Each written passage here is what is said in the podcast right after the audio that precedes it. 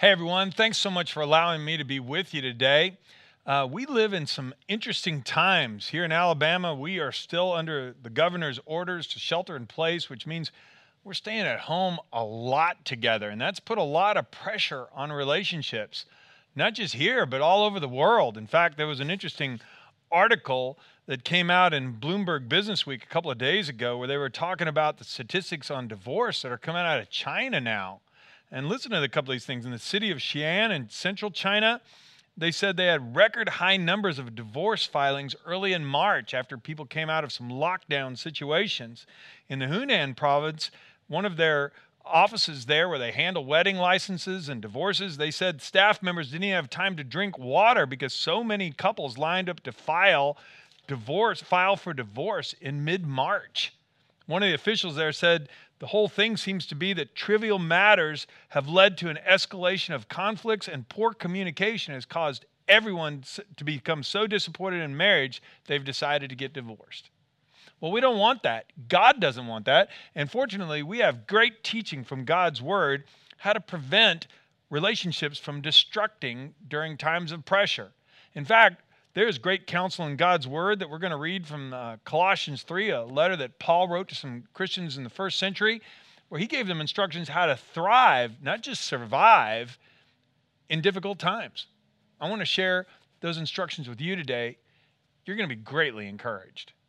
Heavenly Father, I thank you for the opportunity to be together today. I pray that you will speak and move me out of the way and remind us of what Paul taught years ago because it's as relevant as anything we're going to read on any website today. Lord, we want to thrive, not just survive in our relationships. We want our relationships to grow stronger right now. So please, Lord, teach us what you want us to know. In the name of Christ, we pray. Amen. Well, three pieces of advice that Paul gave in his letter to the Colossians were these In order to make the most of relationships, we need to think about what relationships are like in heaven. Now, I'll explain that in a minute, but just listen to these verses Colossians 3 1 through 4. Since you've been raised to a new life with Christ, set your sights on the realities of heaven, where Christ sits in the place of honor at God's right hand. Think about the things of heaven, not the things of earth. For you died to this life, and your real life is hidden with Christ in God. Here's the logic behind what Paul is saying. He's saying through a relationship with Christ, we become born again and we also have hope of eternal life in heaven. Heaven is our home. That's where we are now citizens of God's kingdom, and we understand that. If that's the case, then we need to be living our lives on earth the way people in heaven live right now, because that's what God wants us to do. Remember what Christ taught his disciples when he taught them to pray? He said, Pray this way Our Father in heaven, may your name be kept holy, may your kingdom come soon. May your will be done on earth just as it is in heaven. That's what we're supposed to pray every day. Well, I can make that even more personal. I can say, May your will be done in my house as it is in heaven. I mean, people in heaven aren't yelling and screaming at each other. People in heaven aren't stonewalling each other and giving each other the silent treatment. People in heaven are having close, abiding, loving personal relationships. And that's what God wants for you and me. Another reason it's important for us to think about heaven is that we're God's children, adopted into his family. That's why the Lord's Prayer starts with our Father. So talk to God as your Father because he's adopted you into his family. In Ephesians 1, the Apostle Paul said, Even before he made the world, God loved us and chose us in Christ to be holy and without fault in his eyes. God decided in advance to adopt us into his own family by bringing us to himself through Jesus Christ. This is what he wanted to do, and it gave him great pleasure. God loves you, He's chosen you and adopted you into His family, and now He wants you to grow up and become like Him. That's what He wants for you and me. And so, even when we get intense situations where, oh my goodness, there's no space because we're working from home and kids are going to school from home and we're eating all our meals together and oh, it's just cramped and crowded and tempers are short and passions can get high sometimes. Well, when that's happening, God is giving us a wonderful opportunity for us to grow and to put into practice what we dearly believe that we are citizens of heaven and that God is using even these situations, these circumstances to grow us up. And a third reason it's important to remind ourselves and think about heaven often is that we are new creations in Christ Jesus. He's not just taking us to heaven and saying, well, good luck. When you and I come to Christ, not only are our sins forgiven, but He gives us His Holy Spirit and He changes us from the inside out. In 2 Corinthians 5:17, Paul wrote, "Therefore if anyone is in Christ, he's a new creation. The old has gone and new has come." And that's why we think about the things of heaven. God is not just uh, letting us live and then one day we go to heaven when we die. He's preparing us for heaven right now. Philippians chapter 2 verse 13 says this, God is working in you, giving you the desire and the power to do what pleases him. Do you know that God is working in us right now, giving us the desire and the power to work on our relationships, to overcome difficulties, to settle disputes, to reconcile and practice putting others first right now. And so we want to keep our mind focused on him. Now, to help us do this, it's awfully important that we worship regularly and study the Bible together because that keeps our mind focused on Him. It's not just something we need to think about once in a while, it's something we need to think about all the time. I'm a citizen of heaven living here on earth, lots of distractions, lots of problems. I don't want to lose focus on what's truly important. A little more from Colossians 3. Paul says, Let the message about Christ in all its richness fill your lives. I mean, fill your lives. Sing psalms and hymns and spiritual songs to God with thankful hearts. I mean, that's what we're doing here this morning with this worship service that we've put together. But there are all kinds of ways we can do this all week long. And one of the best ways is to have family devotions.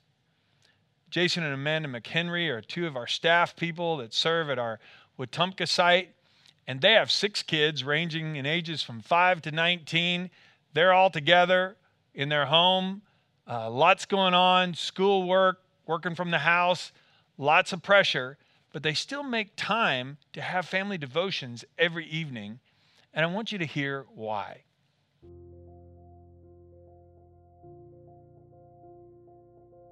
Hello, we're Jason and Amanda McHenry. Uh, we've been married for 19 years this year. We do family worship in our home, but it's not something that's uh, structured where I, I, sit down and, and it has to look like A, B, and C. Like, okay, we're going to sing a song, we're going to um, read a verse, and we're going to pray this prayer. Uh, in fact, if our kids, it, we ask them to pray, several times they'll say, hey, buddy, you want to pray? Nope. We don't make them. And, and the reason is, is because we're, we're wanting to speak uh, we're not wanting to produce something, we want to speak to their heart. We have dealt with spiritual warfare, we have dealt with sin. On the flip side of that, we have used this opportunity to know our kids better. We do laugh a lot around here, but we also know that there is a seriousness of like that our kids' souls are at stake, but we're just trying to be intentional in that process and knowing that we can water those seeds and uh, we can plant them, but we're just really uh, counting on God to cause the growth. I love that. I mean, they are singing psalms and hymns and spiritual songs in their house. It doesn't have to be perfect. In fact, if you talk to Jason and Amanda, they can say sometimes things get really kind of wild and crazy. That's the way it was at our house when our boys were small. Uh, Debbie and I, sometimes we thought about our family devotions. We described more as family commotions than anything else. But our kids still talk about those times together because we kept their mind focused on Jesus and focused on heaven and the things that are of eternal significance. So, if you and I are going to make the most of our relationships and thrive, not just survive, well, we're sheltering in place now, then we need to think about heaven. But Paul goes on to say in Colossians 3 we also need to take off the elements of our nature, our old nature that was committed to sin. And we need to strip that off completely. Here's what he said Put to death the sinful earthly things lurking within you used to do these things when your life was still part of this world, but now's the time to get rid of anger and rage and malicious behavior, to get rid of slander, dirty language. Don't lie to each other. You've stripped off your old sinful nature and its wicked deeds. The great news about coming to Christ is all our sins are forgiven. And now that His Holy Spirit lives in me and is empowering me, I don't have to give in to those old desires anymore. And so Paul says the way you need to think about your old sinful nature you need to think about it like an ugly coat. Now, this is an ugly coat. I got this a couple of years ago for a Christmas party, for an ugly sweater Christmas party. I didn't have an ugly sweater, but I found this on sale, and it's an ugly blazer. Not only is it ugly, it's too small, doesn't fit. And so if you saw me walking down the street wearing this, you would laugh first, but then if you were a friend, you would go, John, you need to take that off and burn it. In fact, that's what my wife has instructed me to do. She says, get rid of that thing. It looks foolish. You don't need this anymore. Well, Paul is saying the same sort of thing here. Listen to it again. Put to death the earthly things lurking within you. You used to do these things when your life was part of this world, but now's the time to get rid of all this stuff rage, malicious behavior, slander, dirty language, lying. Strip it off. Get rid of it. Throw it away. And so, if you and I are going to thrive, not just survive during these days, well, there's some things we need to get rid of. All the things that are listed there. I mean, why would I want to have anger and rage in my house? Why would I want to have lying or gossip or slander? I don't, and neither do you. So let's get rid of it. Let's throw it away. Two ways we can do that. First of all, we can repent of our sinful habits and attitudes and behaviors whenever God makes us aware of them. He may have made you aware of several things over the last few weeks. Maybe your temper is shorter than you thought. Maybe your tongue is sharper than you thought. Lots of sarcasm. That's popular these days. Maybe we're not kind, or maybe we bring up the past a whole lot, and all of a sudden we've been made aware of this. We thought we were past this, or maybe we didn't think it was a big problem, but it's turned out there's some big problems in our family, or there's big problems in my relationship with me and my spouse or me and a neighbor even. And now I'm aware of it and I'm aware of what needs to change in my life. I'm aware there's some things I need to change. In Romans 6, Paul says, Well, then what should we do? Should we keep on sinning so that God can show us more and more of his wonderful grace? Of course not. Since we've died to sin, how can we continue to live in it? Let's get rid of it. That's what it means to repent. To say, God, I want to turn away from this. I don't want it anymore. And so today, if God has brought to your mind some sinful habits, wrong behaviors, wrong thinking, let's, I mean, confess it to Him now and say, God, I want to be rid of this. I give it to you. I don't want to rock around with this in my life anymore. It's ugly, and I want it gone. God loves it when we pray to Him those kind of prayers.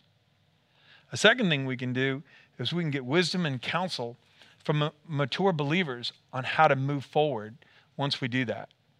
I mean, there are many times in my life that I have made a decision, but I wasn't sure. I mean, I wanted to turn away from something, but I wasn't sure what to do next or how to proceed or how to build new habits that could replace the sinful habits. Well, that's where other believers come in. Colossians 3:16 teach and counsel each other with all the wisdom he gives there are other believers who've been where we've been, and they can help us. I remember when we first got married, Debbie and I had a series of disagreements, and we weren't good at resolving conflict by any means. And I went to talk to another believer who'd been married a number of years. And I said, You know, Debbie and I are kind of in a standoff here, and I don't know what to do, and I'm not sure how to handle this. And he listened to me for a while, and he said, Well, now, John, uh, are I mean, as a Christian now, do you understand that as a man, you're the spiritual leader in your home? It's like, yeah, I understand that. And he said, well, leaders go first. If there need to be apologies made, make yours first. Well, that wasn't what I wanted to hear. But that's what I needed to hear. Because when he told me that, my goodness, that one little piece of counsel transformed our relationship. And it served me well even with my kids because over and over again it applied there too. I'm the parent. And if there is a, a standoff and there's something wrong in a relationship with one of my children, I don't need to run away from that problem. I need to run toward it and be a leader. Oh, man, it helped just to get a little bit of counsel. So maybe today you've been made aware of some things over the last few weeks, some things that need to change in your life. If so, and you want to talk to someone, just go to centeringlives.com. That's our website and contact us. Everybody on our staff will be glad to help you in any way we possibly can. Now, thirdly, you and I need to put on our new nature if we're going to make the most of our relationships. Keep our eyes on heaven, because that's what we want our relationships to be like. Get rid of the old stuff that we don't want. But we also need to put on the new. Paul put it this way Put on your new nature and be renewed as you learn to know your Creator and become like Him. Since God chose you to be the holy people He loves, you must clothe yourselves with tenderhearted mercy and kindness and gentleness and patience. You need to make allowance for each other's faults and forgive anyone who offends you. Remember, the Lord forgave you, so you must forgive others. And above all, clothe yourselves with love, which binds us together in perfect harmony. And let the peace that comes from Christ rule in your hearts, for as members of one body, you're called to live in, together in peace. And be thankful. Now, I have another blazer here. It's not one that I picked up on sale for a party. It's a blazer that Debbie and I went and picked out together. Um, I had a, I had some old blue blazers that she got tired of seeing me wear. She said, It's time for you to get another one. And so we had this one fit, and it fits perfectly. And I love to wear it. But I didn't just throw away the old thing that I don't want to wear, I could replace it with something new. Well, that's what God wants you and me to do in our relationships. Even if in the past we've been filled with rage and slander, even if in the past we've lied to each other and put each other down, now that we're new creations in Christ, we don't need to live that way anymore. We can now live like people in heaven do. I want to give you five simple ways that you and I can put on our new nature. Things we can do right now, whether we have a week or a month or however long we have left before uh, we get back to things sort of the way they used to be. The first of those is this you and I can set appropriate times and places to resolve conflict. I mean, if I'm going to show love and respect for others, the first thing I need to do is when I have a problem with them, I need to make sure that I deal with that problem at the appropriate time and place. Jesus put it this way Matthew 18. If another believer sins against you, go privately, privately, and point out the offense. If the other person listens and confesses it, you've won that person back. Now, look, when we're all on top of each other and there's really not a lot of personal space anytime during the week, this becomes all the more important. If I have an issue with my wife, then I need to talk about that with her privately, not in front of the kids. It's none of their business. If I have an issue with one of the kids, I need to talk about that issue with that child privately so the siblings don't hear. And I certainly need to handle conflicts in our family in a private place so the neighbors don't hear it if they're on the other side of the fence. It's a way we can show genuine love and respect, and it's a way our relationships can thrive, not just survive, because as we work through our problems together with the proper understanding and with the proper boundaries, we can make real progress. Secondly, you and I can believe the best about each other. If I'm going to put on my new nature, that means, as Paul said, that I put on love. Well, listen to what Paul wrote about that in 1 Corinthians 13 7. Love never gives up, love never loses faith. Love is always hopeful and endures through every circumstance. Love doesn't give up, it doesn't lose faith. Love is believing the best about somebody else. I want to believe the best about my family for sure, and I want them to believe the best about me. Look, we live in a culture where people put each other down and cut each other down constantly on social media. Oh my goodness, that's, that's a horrible thing, and it's terribly painful. And I always uh, remind myself of this, and I remind others of this as often as I can that whatever we applaud, we get more of. And if we applaud put downs, and people saying harsh things about each other, we're going to get more of that. Well, I don't want that in my family. I want us to applaud good things. I want us to look for the things that we're doing rightly. I mean, that's why even setting a time and a place to talk, we mentioned that before, it's important to never air our grievances on social media, but to only build each other up and put things online that we want to share with others because we're proud of them oh, if we could just practice that, we can thrive more than just survive.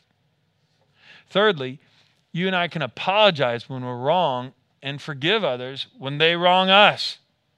I read this verse a little bit ago, want to read it again. Colossians 3:13, make allowance for each other's faults and forgive anyone who offends you. Remember the Lord forgave you, so you must forgive others. Over the last 4 or 5 weeks, we have had a lot of opportunities to offend each other. Not enough space, not enough time, all kinds of uh, intrusions. Lots of offenses can happen, and it's important we learn to forgive each other. Just let it go. But if we're going to do that, there are a couple of important statements that we need to put into practice. In fact, every time I'm going to I'm asked to officiate at a wedding ceremony in the premarital counseling, I make sure we go over this. Because I know I'm going to offend uh, people in my life, in my family, I need to be ready to offer an apology, a sincere apology like this. I'm sorry. I was wrong. Please forgive me. Now, that's a real apology. And if we say it that way, no qualifications, no excuses. Again, that shows that I'm taking responsibility for my actions and I respect the person that I'm talking to. Now, if you're confused about what an insincere apology looks like, it looks something like this I'm sorry you're so upset. Okay, that's not an apology, that's another fight. That's all that is.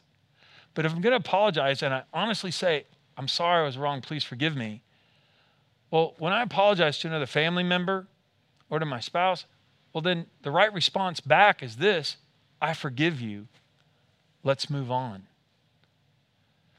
When we get to that place where we can forgive each other and accept apologies when they're offered, we can make real progress and our relationships can grow stronger in spite of whatever caused the pain.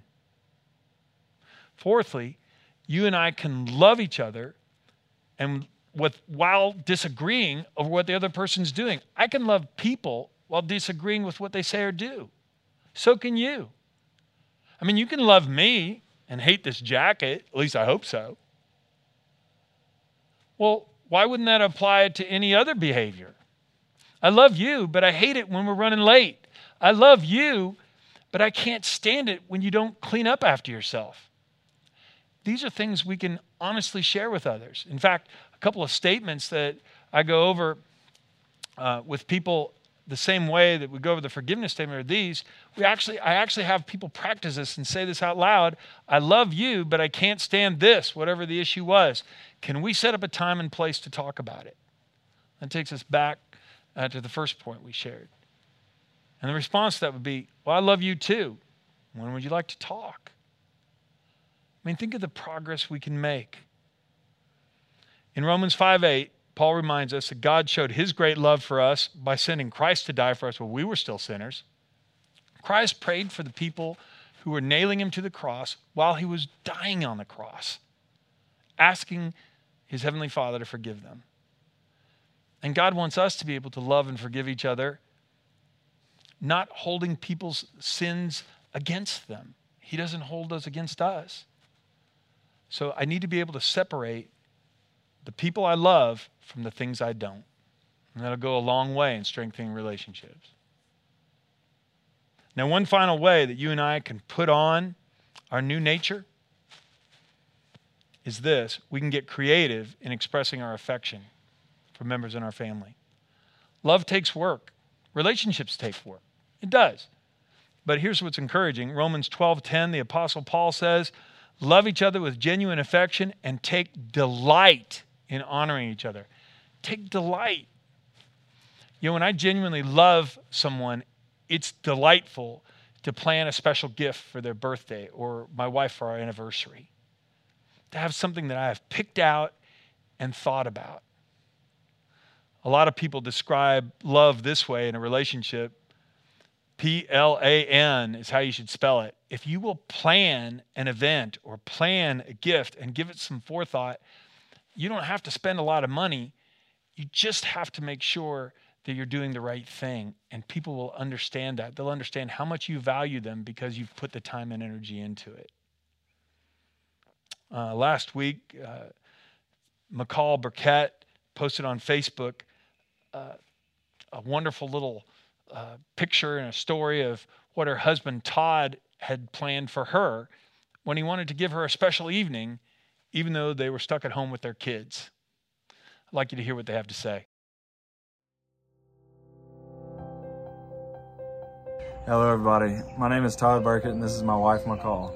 I think it's very important that we be intentional in our marriages, just like we're intentional in our relationships with God. One example that I came up with to be intentional for our marriage and to keep our marriage healthy and to keep it going strong uh, was this romantic date I had for her so that we could connect on a uh, emotional level, intimate level, and where we just sit and talk. He cooked dinner and um, had a table set up on the back porch with Christmas lights over it. Um, the girls were our waitresses and they brought us out our drinks. They made our plates and brought them to us. He had um, random questions that we had to answer um, for each other. Honestly, uh, uh, I googled the questions. I know, which is not very creative, but uh, there was some pretty silly questions on there. Uh, and we laughed pretty hard and we enjoyed it and we had a great time. Then we danced under the Christmas lights and um, we laid on the trampoline and looked up at stars. And it was a really just simple date. Didn't take a lot of work. It didn't take a lot of money, but it meant the world to me, and um, I'll never forget it. I hope you heard what McCall said. Didn't take a lot of work, didn't take a lot of money, but I'll never forget it. What if you and I delighted in the people that God has given us in our family? And what if we planned something special this week? What if we looked for ways to honor each other? What if we put on our new nature and scheduled time to work through problems if there are any in private? And what if we encourage each other with every chance we have? What if we get rid of the things we don't want in our lives anymore, that we don't want in our household, because we want to live on earth like people are living in heaven? Won't be long till we're there, and we want to have all those virtues present in our house today. Well, that's what I want for my house, and I think that's what you want for your house too. So I'd like to pray and ask God to bless us with wisdom, to maybe bring some advisors into our lives, and to help us put on and embrace the new nature and the power to live the new life that He's given us through the Holy Spirit. Will you pray with me, please? Heavenly Father, I thank you for Paul's teaching in his letter to the Colossians. Oh God, I pray that you will uh, bring that teaching home to me. I pray, Lord, that um, you will remind me, Lord, of the truth of your word, that I need to forgive and I need to love and I need to put other people first. God, forgive me for the times when I've been short tempered and sarcastic and unwilling to apologize. Lord, give me the desire to go first. If there's a reconciliation that needs to be made, give me the desire to go first and give me good counsel on how to do that. Would you bring wise advisors in my life? God, I want to live on earth the way people are living in heaven today. I want to serve you. I thank you for Jesus. I thank you for a new life. I thank you for a fresh start. I thank you for the hope of heaven. I thank you for the family members you've given me. And I even thank you for the circumstances I'm in because as they bring out things that need to change, now I know how to deal with them.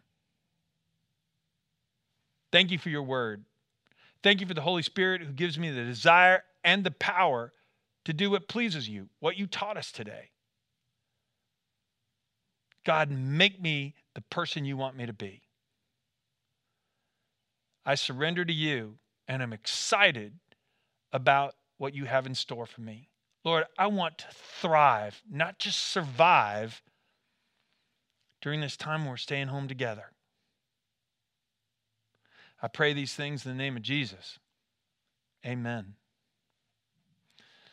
Well, maybe today, uh, as I was talking or leading in a word of prayer, you realize I don't have a personal relationship with Jesus. I'd like to know more about that. If you go to our homepage, you'll find a button there that says Follow Jesus. If you click that button and give us some information, we'll be glad to talk to you about how to have a personal relationship with Jesus Himself.